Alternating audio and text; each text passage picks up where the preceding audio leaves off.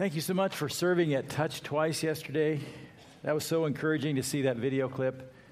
And the whole time I wasn't there. Um, I was off on the other side of town helping one of our families get married. So we had a few people on the west side um, at the Hoffman Wendler wedding.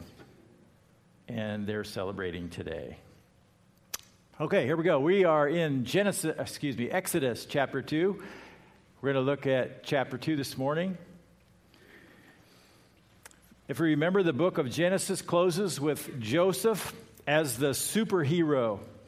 God used him in Egypt to become the second most powerful leader in, uh, next to the Pharaoh, king of Egypt. Remind you of the story a little bit. The book of Genesis. Because of the drought and famine in the land of Canaan, Joseph brought his entire family into Egypt where there was plenty. Joseph's father, who's Joseph's father?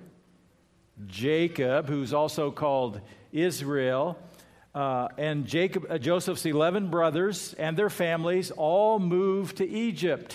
So there's about 70 of them.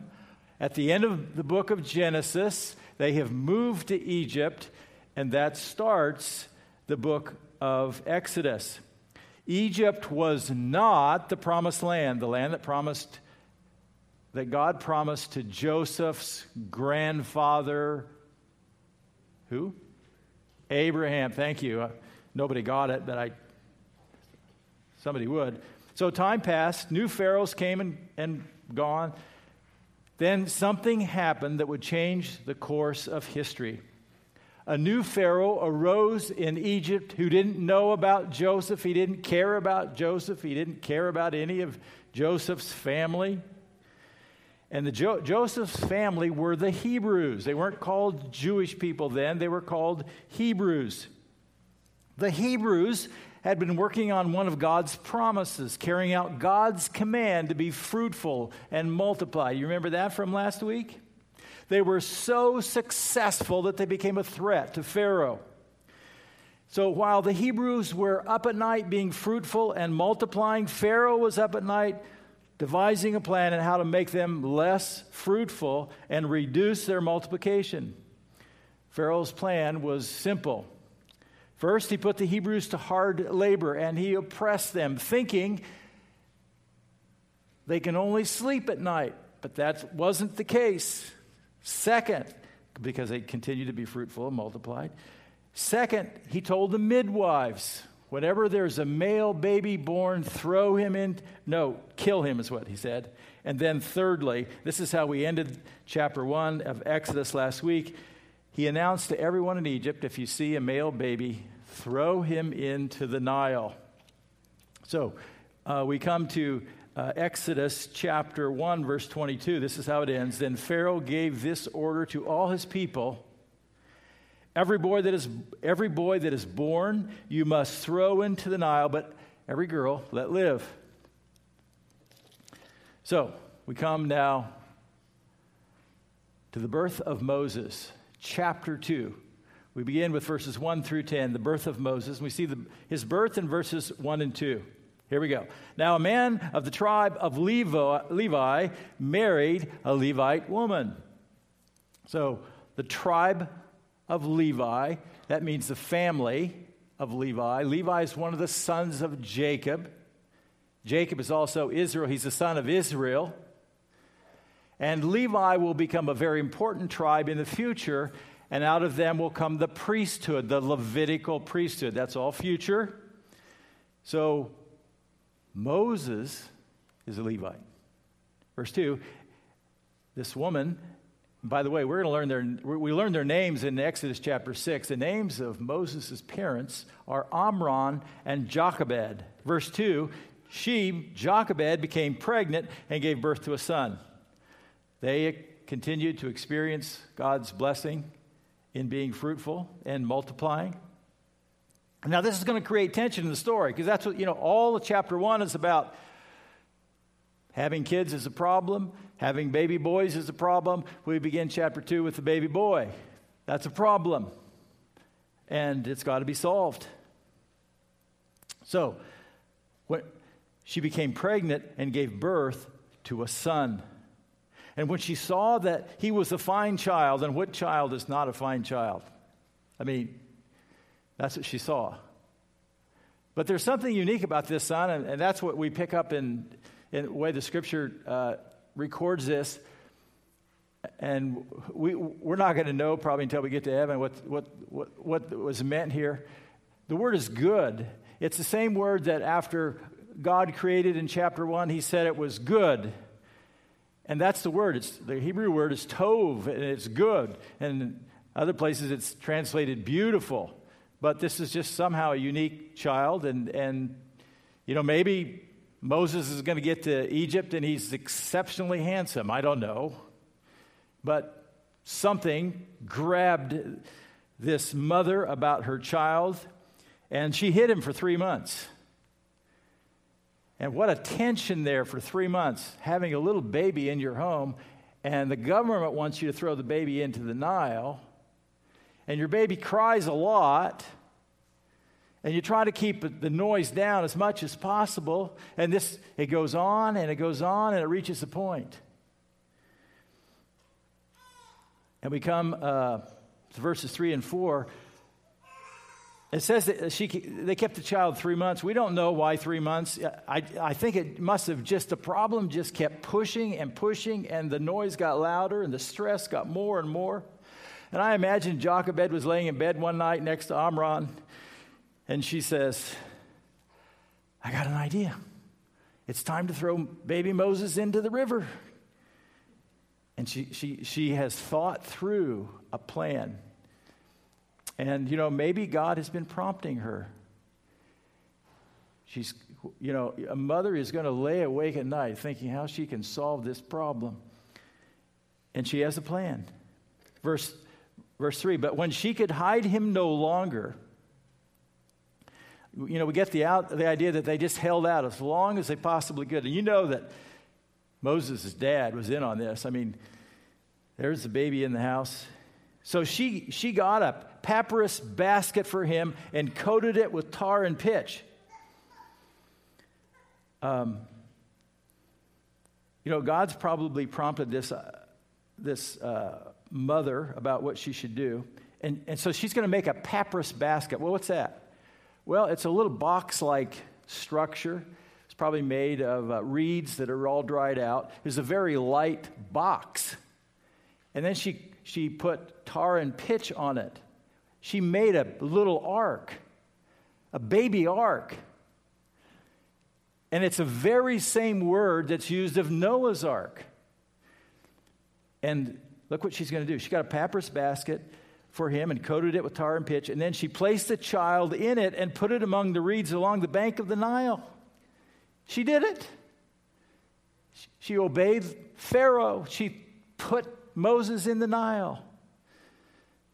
But she had a plan. It's risky. Think about this. You put your baby in a basket in the Nile River and there are crocodiles. What if it sinks? What if somebody discovers that they just they, they just push it down into the water until the baby drowns? This is risky.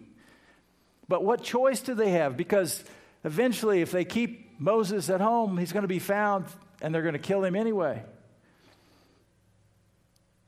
Verse 4 His sister stood at a distance to see what would happen to him. She's probably prompted by mom. Mom's got a plan. I want you to follow the basket, I want you to see what happens. So, a desperate mother takes desperate measures. This is not a picture of great power uh, and glory. This is a picture of weakness and human frailty. This little box floating in the water. Verses 5 and 6, we see the rescue. Then Pharaoh's daughter went down to the Nile to bathe her, uh, and her attendants were walking along the riverbank. She saw the basket among the reeds and sent her female slave to get it.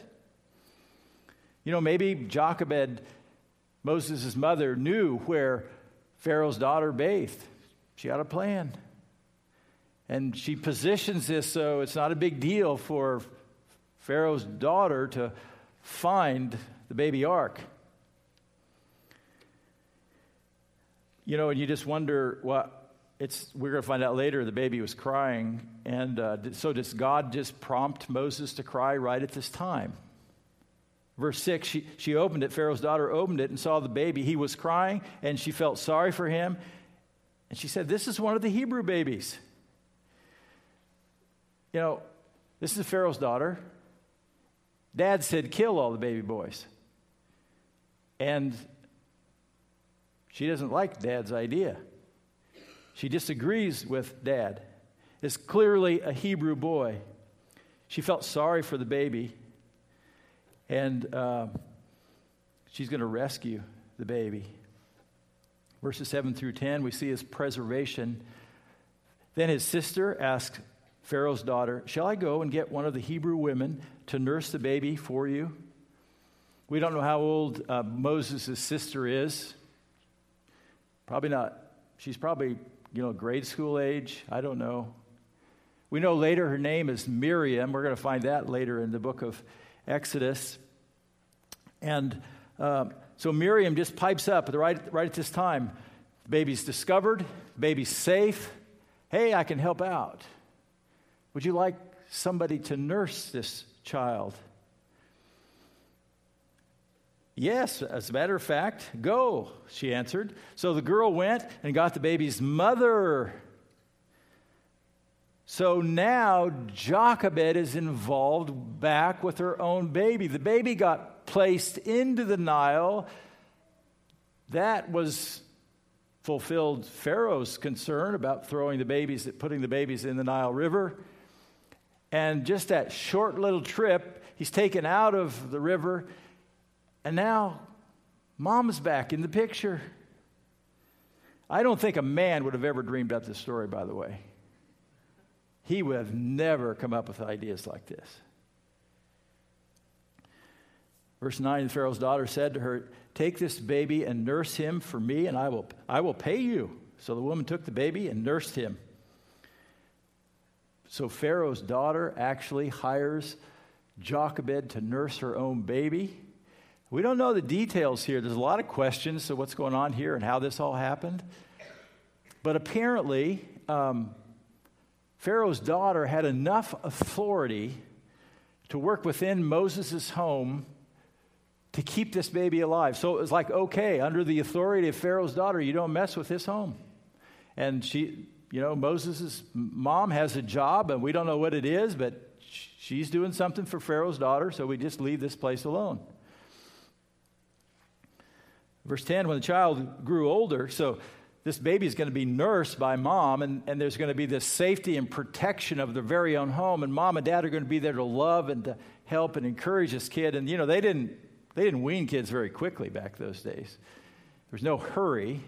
And so he got a really healthy start as, as a young baby, nurtured by his parents. Verse 10 When the child grew older, she, mom, took him to Pharaoh's daughter, and he became her son, and she named him Moses. So it's going to be Pharaoh's daughter who names Moses, saying, I drew him out of the water. And there's a, there's a root in that name Moses about drawing out. And so Moses is drawn out of the water. That very thing that was supposed to kill him is what saved him. So baby Moses stayed in his own home under the protective care of Pharaoh's daughter, and now he's going to move to the Pharaoh's house and live in Pharaoh's house and be raised and trained by Pharaoh himself. So let's stop and reflect a minute. Pharaoh tries to destroy one of Abraham's descendants. You know, God promised that God would bless Abraham and his descendants, and Pharaoh's trying to destroy these descendants. And then a bunch of women get involved. Remember, it was the Hebrew midwives who stepped in Shiphrah and Puah, and they're not going to have anything to do with this. And so the male babies continued to live. And it was Moses' mother who devised a plan that's going to protect this little baby boy named that will become Moses. She dreams up this plan. And it would be Miriam, Moses' sister, who's going to follow the ark and be that go between, that emissary between mom and Pharaoh's daughter. And it's Pharaoh's daughter and her servants who take the, to rescue the baby and take him out of the Nile River and bring him ashore. And then uh, Pharaoh's daughter um, brings in Jochebed. Where are the big, strong men? God is using all of these women to carry out his plan. Luke records these events through the speech of Stephen in Acts chapter 7. And uh, if you read in the New Testament, you can see how Stephen recorded this. And this is valuable to us because uh, this is the inspired word of God. And it tells you a little bit more information than the book of Exodus does through God's inspired speakers and writers. Verse 17 As the time drew near for God to fulfill his promise to Abraham, this is all about God being faithful and, and his fulfilling promises that he made. He said he's going to bless Abraham, he's going to give him land, he's going to make his name great, he's going to be a blessing. As the time drew near for God to fulfill his promise to Abraham, the number of our people, the Hebrew people in Egypt, had greatly increased. They'd been fruitful and multiplying. Then a new king to whom Joseph meant nothing came to power in Egypt, and he dealt treacherously with our people and oppressed our ancestors by forcing them to throw out their newborn babies so they would die. Next slide. At that time, Moses was born, and he was no ordinary child. We don't know what that means. You know, what child is ordinary? When he was placed outside, Pharaoh's daughter took him and brought him up as her own son. Moses was educated in all the wisdom of the Egyptians and was powerful in speech and action. Moses will move into Pharaoh's house and get the finest training in the world for a world leader. He will be highly trained in mathematics. He will be highly trained in architecture. He will be highly trained uh, in warfare. He will be um, highly trained in languages and engineering, some of the best education of its day. And Moses is now 40 years old. How do we know? We've got to follow the text. Let's come back to Genesis chapter 2, verses 11 through 25. It's the last section of chapter 2, the preparation of Moses. In verses 11 through 14, we see his first experience in helping people. It's the, at least the first one we have recorded. His predicament is verse 11. One day, after Moses had grown up, he went out to where his own people were and watched them at their hard labor. He saw an Egyptian beating a Hebrew, one of his own people. Now, we don't know this tension that between Moses being a Hebrew and living as an Egyptian in Pharaoh's house. How did that play out? We don't know. Probably not like in the movies. Did it, it's possible that Moses somehow knew he was a Hebrew all the way along. Maybe. We don't know. Was this a big secret to, to Pharaoh? I don't know. You know, the movies always make it like Pharaoh didn't know until the very end, you know, until Moses is at least 40 or so, and this is when Pharaoh finds out. We just don't know. Moses, at this point in his life, knows that these are his people. And, and he is beginning to identify with them. And he saw a, an Egyptian beating a Hebrew, one of his own people. That's not right. That's not fair. That's not how we do things. It's unjust. This is going to stir something in Moses' heart, and he'll never get over it. Something burned in him because of the mistreatment of his people. Moses got angry. I would guess it would be righteous anger over injustice. But Moses is going to let his anger go out of control and he's going to jump way ahead of God's plan for helping his people. Verse 12, we see his righteous anger, which was really not so righteous by, by verse 12. Um, Moses doesn't have, his anger becomes vengeful. And we see that in verse 12. Looking this way and seeing no one, Moses knew what he was doing was wrong. He's watching to see if anybody is, can see him. He killed the Egyptian and hid him in the sand. But, you know, why would he hide him if he wasn't embarrassed and knew it was wrong? Um, he thought he was getting away with something. It was a, he, then he tried to cover up, bury it in the sand. Verse 13 and 14, we see his embarrassment. The next day, he went out and saw two Hebrews fighting. He asked the one, see, he's, he's got his eyes on the Hebrew people. He's, he's, he's focused on them right now. He, he asked one, uh, he sees the Hebrews fighting, he asks the one in the wrong. See, this is a justice issue. Why are you hitting your fellow Hebrew? Um, so uh, Moses steps in here and he thinks he's trying to help. Verse 14 the man said, Who made you ruler and judge over us? You know, this guy really is talking back and he's, be, he's being sarcastic uh, to Moses. Are you thinking of killing me as you killed the Egyptian? Then Moses was afraid and thought, What I did must have become known. Um, Moses is aware that other people know. How did this get out? He thought he was safe. He thought he, he, he executed this Egyptian and just covered it up in the sand. And now uh, this is getting around. People are talking about this. And this is not good. This is going to get back to, to the Egyptians. This is going to get back to the Pharaoh. Stephen uh, continues uh, to tell us about this in Acts chapter 7, verses 23 through 28. Uh, when Moses was 40 years old, he decided to visit his own people, the Israelites.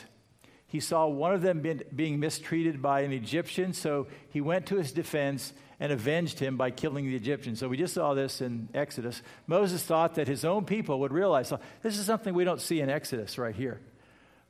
Moses thought that his own people would realize that God was using him to rescue them, but they did not. So Moses has some kind of an idea that he's going to do something to help these people and that it's, it's right. We don't know how much he knows about God at this point. I'm guessing he doesn't know a lot about the true and living God. Sure, he probably knows something, probably picked up some of that from his own family, maybe even studying about um, the Hebrews and learning about their God when he could. Next, next slide.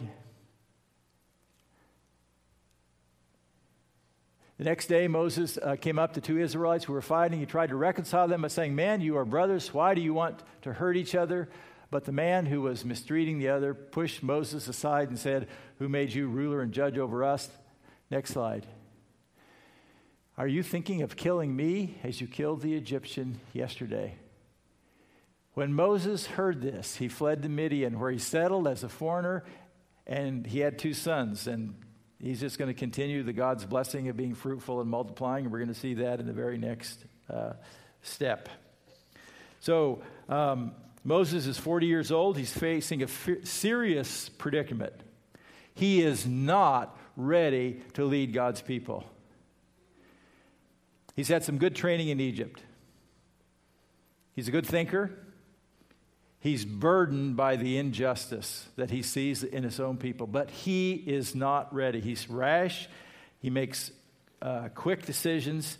Um, he's not ready to follow God yet and he needs further development, which brings us to 50, verses 15 through 22. His need for further life experience. And we see he escapes out of Egypt. And so this is kind of a mini Exodus. Look at verse 15. When Pharaoh heard of this, he tried to kill Moses, but Moses fled from Pharaoh and went to live in Midian, where he sat down by the well. And now things happen really fast, where the movement, um, we don't know how long it took to get this information back to Pharaoh that Moses had killed an Egyptian and hid his body in the sand. It could have been a few days, it could have been a few weeks, it could have been months before it gets back to Pharaoh.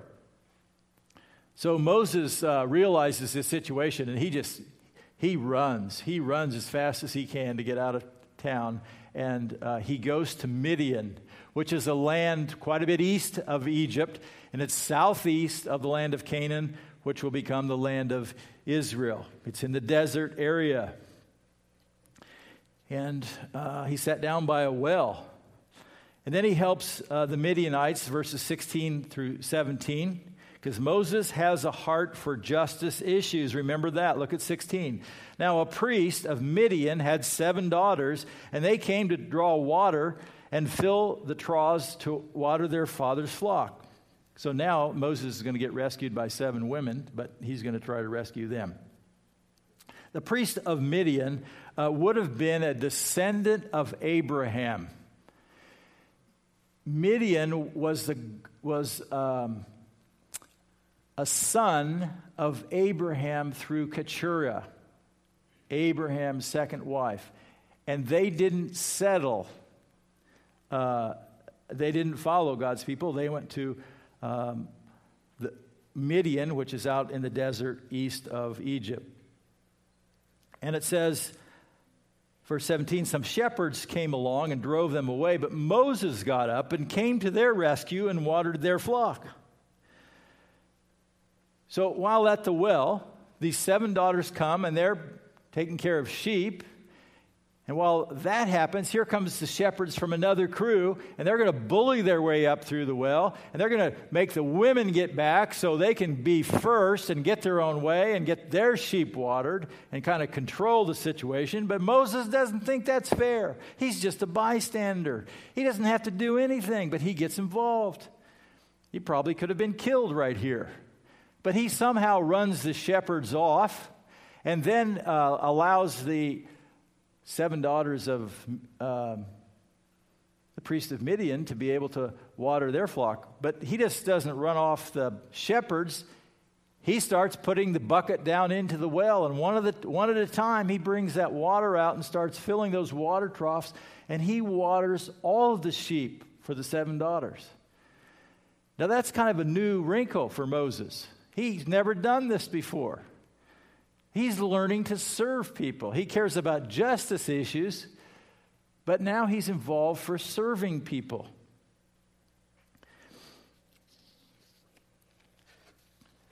And um, there's going to be a benefit for Moses, verses 18 through 20. He's invited to dinner. When the girls return to Reuel, their father, and he's later going to be, we're going to know him as Jethro by Exodus 18. Reuel here, their father, and he asks him, why have you returned so early? Well, it's, it's, because somebody else got our water for us. We didn't have to do it. Not only that, we didn't have to wait for the other guys. We, we just got right in there. We got our water, and here we are. We're back. And uh, where is he? Reuel asked his daughters. Why did you leave him? Invite him to have something to eat. So Reuel is impressed by Moses' chivalry. He invites him to sup supper, and he's thinking, I need a son in law. I got seven daughters. No, none of them are married, and here's a guy. So Moses come to supper and stay the night. And Moses did, and one of those girls was pretty attractive. That was good. He finds a wife, verses 21 through 22. Moses agreed to stay with the man who gave his daughter Zipporah to Moses in marriage. So he stays overnight, gets a wife. And this fruitful and multiplying thing continues, verse 22. Zipporah gave birth to a son, and Moses named him Gershom, saying, I have become a foreigner in a foreign land. So now Mo- Moses says he's become a foreigner. This goes with the name Gershom. He, he recognizes, I'm a foreigner, I'm in a foreign land. It's kind of a significant insight for Moses. Um, he is not in the promised land. There's something missing, there's some place to go, and he's not there yet. He's a, he's a stranger and an alien, which is the same thing we get in the New Testament because we don't belong to this world. There's another, another place for us, and we aren't there yet. Sometimes we, we want life to be like everything's going to be great and perfect, and we're in paradise now, but it's not going to happen yet. We're not there yet. We have this life. In this life, we have trouble, Jesus said. Verses 23 and 24 God remembers his promise. The situation, verse 23 during that long period, the king of Egypt died. Well, we know it's going to be at least another 40 years. Can you wait another 40 years? But there's something in us. We want stuff done now. We want God to do what we want. We want Him to do it now. That would make my life good and your life good. So the king of Egypt, the Pharaoh, died. It's going to change circumstances. The Israelites groaned in their slavery. It didn't get easy. They groaned in their slavery, slavery and they cried out, and their cry for help because of their slavery went up to God. Day after day, month after month, life was hard.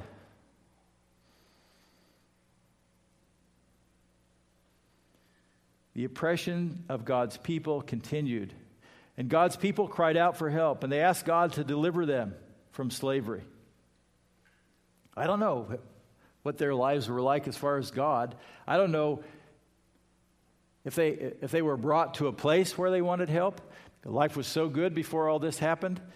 We don't know. God hears, verse 24, God heard their groaning and he remembered. I don't think he forgot. But what Scripture is telling is this is now coming to the forefront.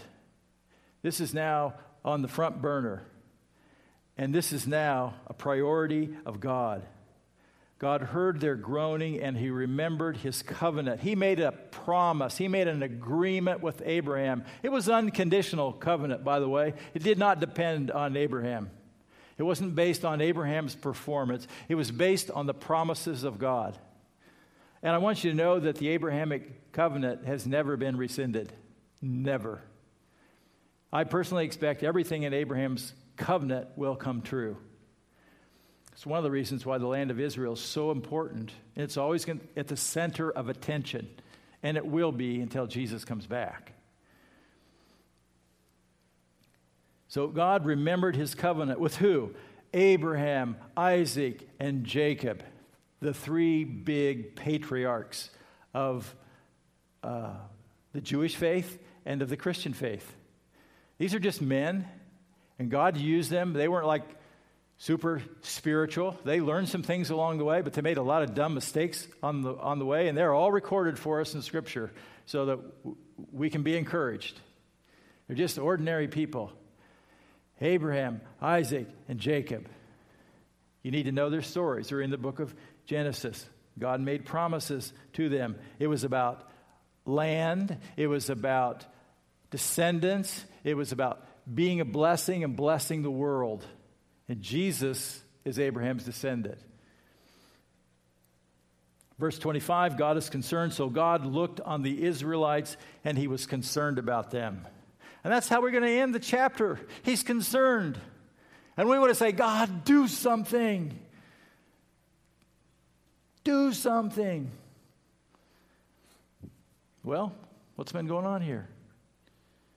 Well, there was a baby born that became three months old and got put into the Nile and then went into Pharaoh's home. And then he became 40, and then he got into trouble, and then he went into the desert into Midian, and then he got married. Then now he's going to be 80. And his name is Moses, and he is the great deliverer. And he's a type of Christ. We're going to see that later. I'll talk more about what that means. But he is going to become the Savior of God's people in the book of Exodus. And God has a plan, it's already at work. But it wasn't fast enough for some people. I wonder if God has a plan for your life. I know He has a plan for your life. And He's already working out the details right now. Is that fast enough for you?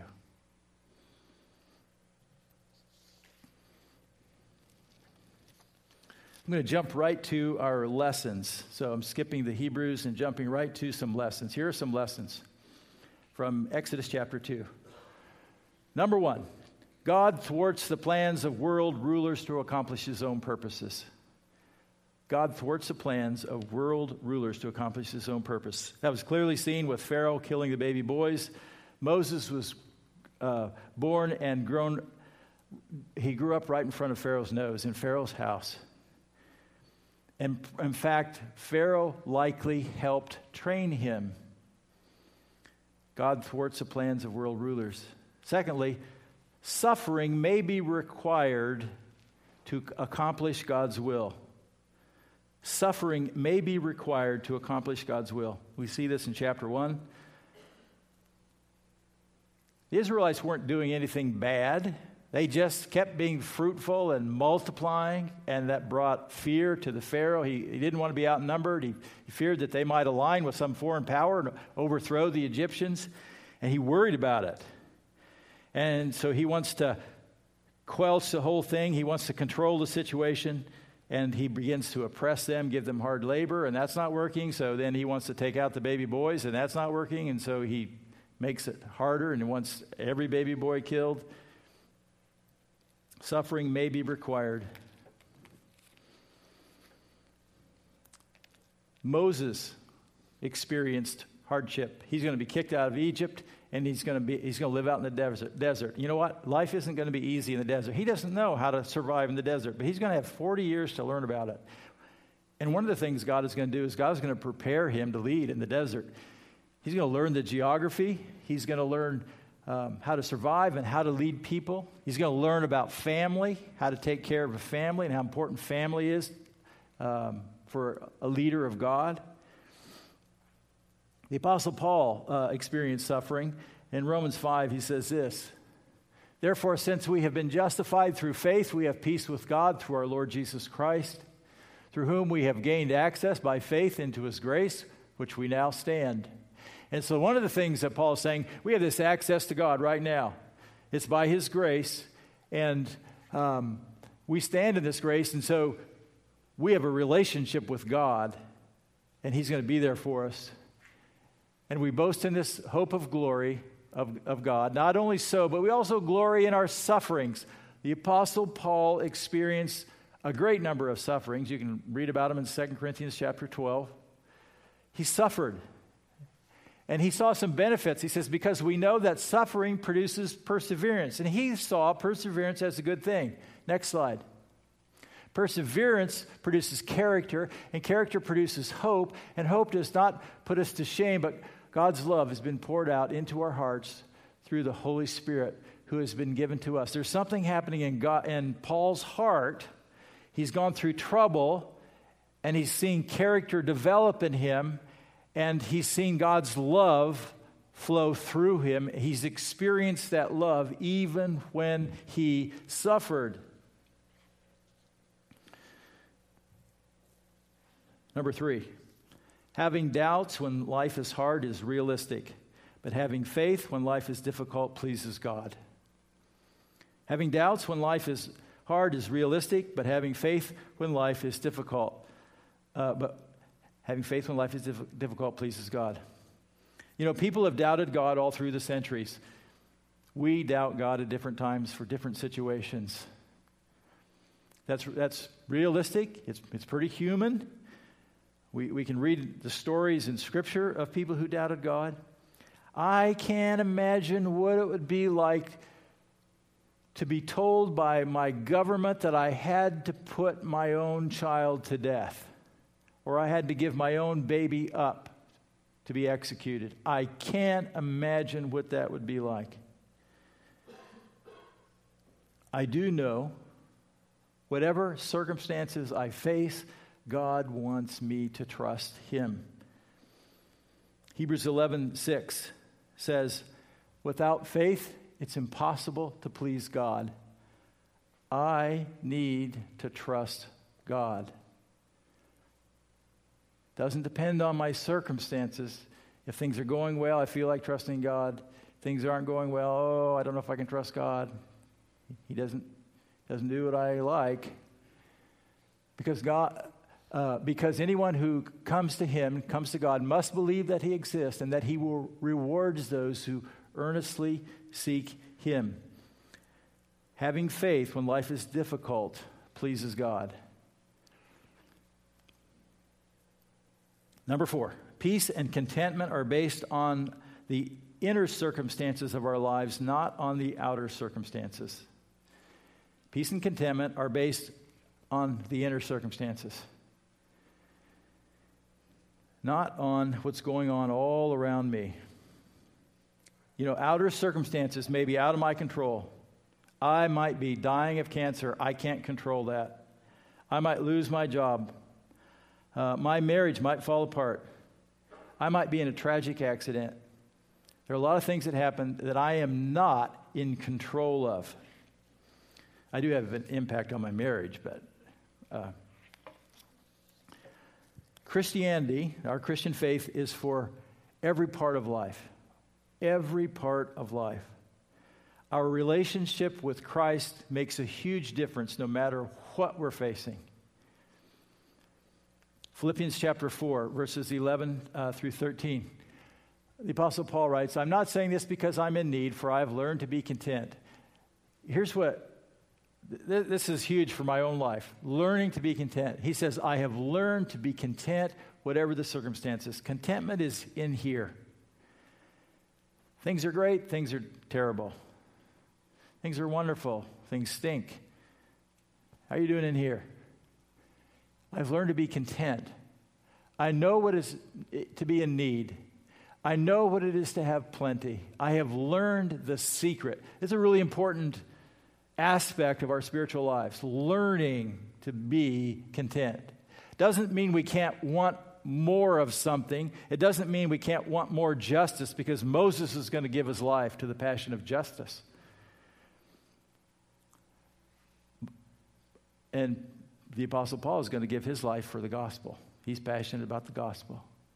I've learned the secret of being content in any and every situation, whether well fed or hungry, whether living in plenty or want. I can do all things through him who gives me strength. That's what I can tell you for sure. I can't tell you how to take away difficult circumstances. I can tell you you can do whatever Christ wants you to with his strength that you can face anything with His strength. It's not based on whether things are going well on the outside. Strength is in here, and it comes from Him. Number five, last one God uses difficult situations in our lives to help us grow spiritually. God uses difficult situations in our lives to help us grow spiritually. Now, this is not new to you, uh, and I just want to remind you. And I'm just going to use Romans 8 28 as our last verse. And we know that in all things, God works for the good of those who love Him, who have been called according to His purpose. All things are not good. Everything in life is not good. Everything that happens to you is not good. God has the ability to take anything that happens to you and work good out of it for you. And we see that uh, happening in the story of Moses. We are tempted to think within us I don't like the circumstances I'm in. I don't like the hand that I'm dealt. I don't like the way God is handling this situation. And uh, I've decided it's not worth it anymore. I'm giving up and I'm walking away. And uh, when we get tempted to do that, all I can say is lots of luck on your own. You, you may get tired of trusting God, but go ahead and do it without Him. I don't think you're going to solve it. And um,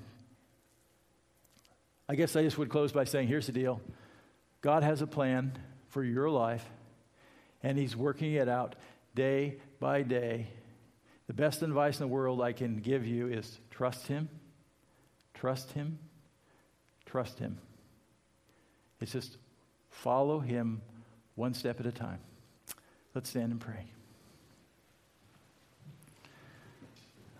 Father, I thank you uh, for the book of Exodus, and we see and we look back and we see how you've worked in history, and we have seen how you um, have patience with people. We see how you work out the very details of life that you are sovereign, that you are over all, that you are worthy of our love and our trust.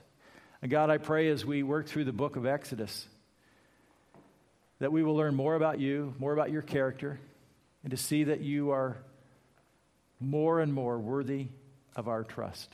For Jesus' sake, amen.